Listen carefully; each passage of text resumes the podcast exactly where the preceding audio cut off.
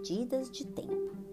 As medidas de tempo surgiram para atender às diversas necessidades dos seres humanos, como compreender o período de tempo entre o cultivo e a colheita, ou até mesmo o momento que o sol vai se pôr. A primeira referência para controle do tempo foi o sol.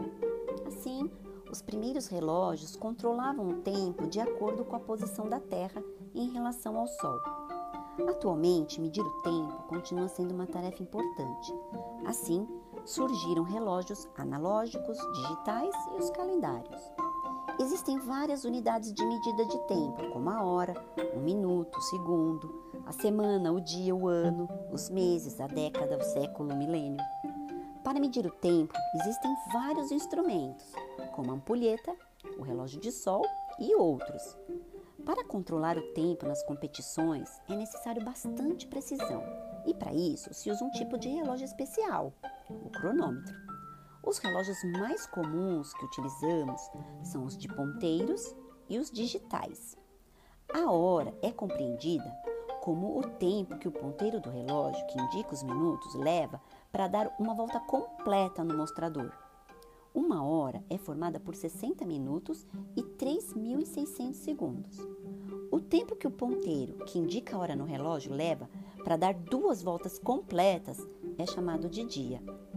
A hora é a principal unidade de medida de tempo. O minuto serve para medir os intervalos de tempo um pouco menores. Olhando para um relógio com um ponteiro, vemos três ponteiros. O ponteiro menor marca a hora. Ponteiro maior marca os minutos.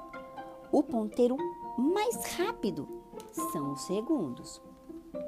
Para controlarmos os dias do ano, utilizamos o calendário. As pesquisas indicam que o primeiro calendário surgiu por volta de 2700 a.C., na Mesopotâmia, hoje atual Iraque e parte da Síria.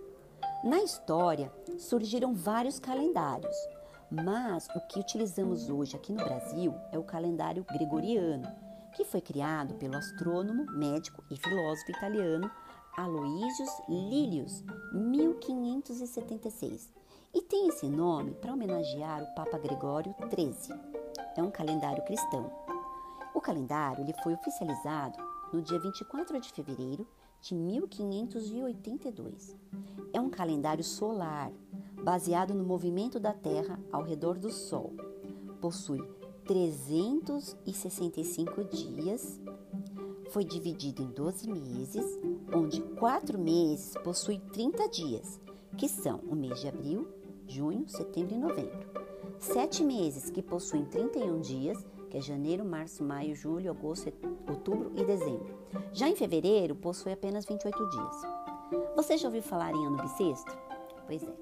O ano bissexto acontece a cada quatro anos e tem duração de 366 dias. Isso acontece por causa do movimento de translação do nosso planeta, que leva 365 dias, 5 horas, 48 minutos e 46 segundos para dar uma volta completa em volta do Sol. Essas horas ultrapassam os 365 dias e são compensadas a cada quatro anos no dia 29 de fevereiro. Por isso que temos esse um dia a mais a cada quatro anos. Vamos conhecer agora outras medidas de tempo que usamos. Um dia corresponde a 24 horas. Uma semana corresponde a 7 dias. Uma quinzena corresponde a 15 dias. Um bimestre a dois meses. Um trimestre a três meses. Um semestre a seis meses. Um ano, 365 dias ou 12 meses. Uma década, 10 anos. Um século, 100 anos. Um milênio, mil anos. Gostou do podcast? Ouça quantas vezes quiser. Eu sou a Pro Márcia Coelho.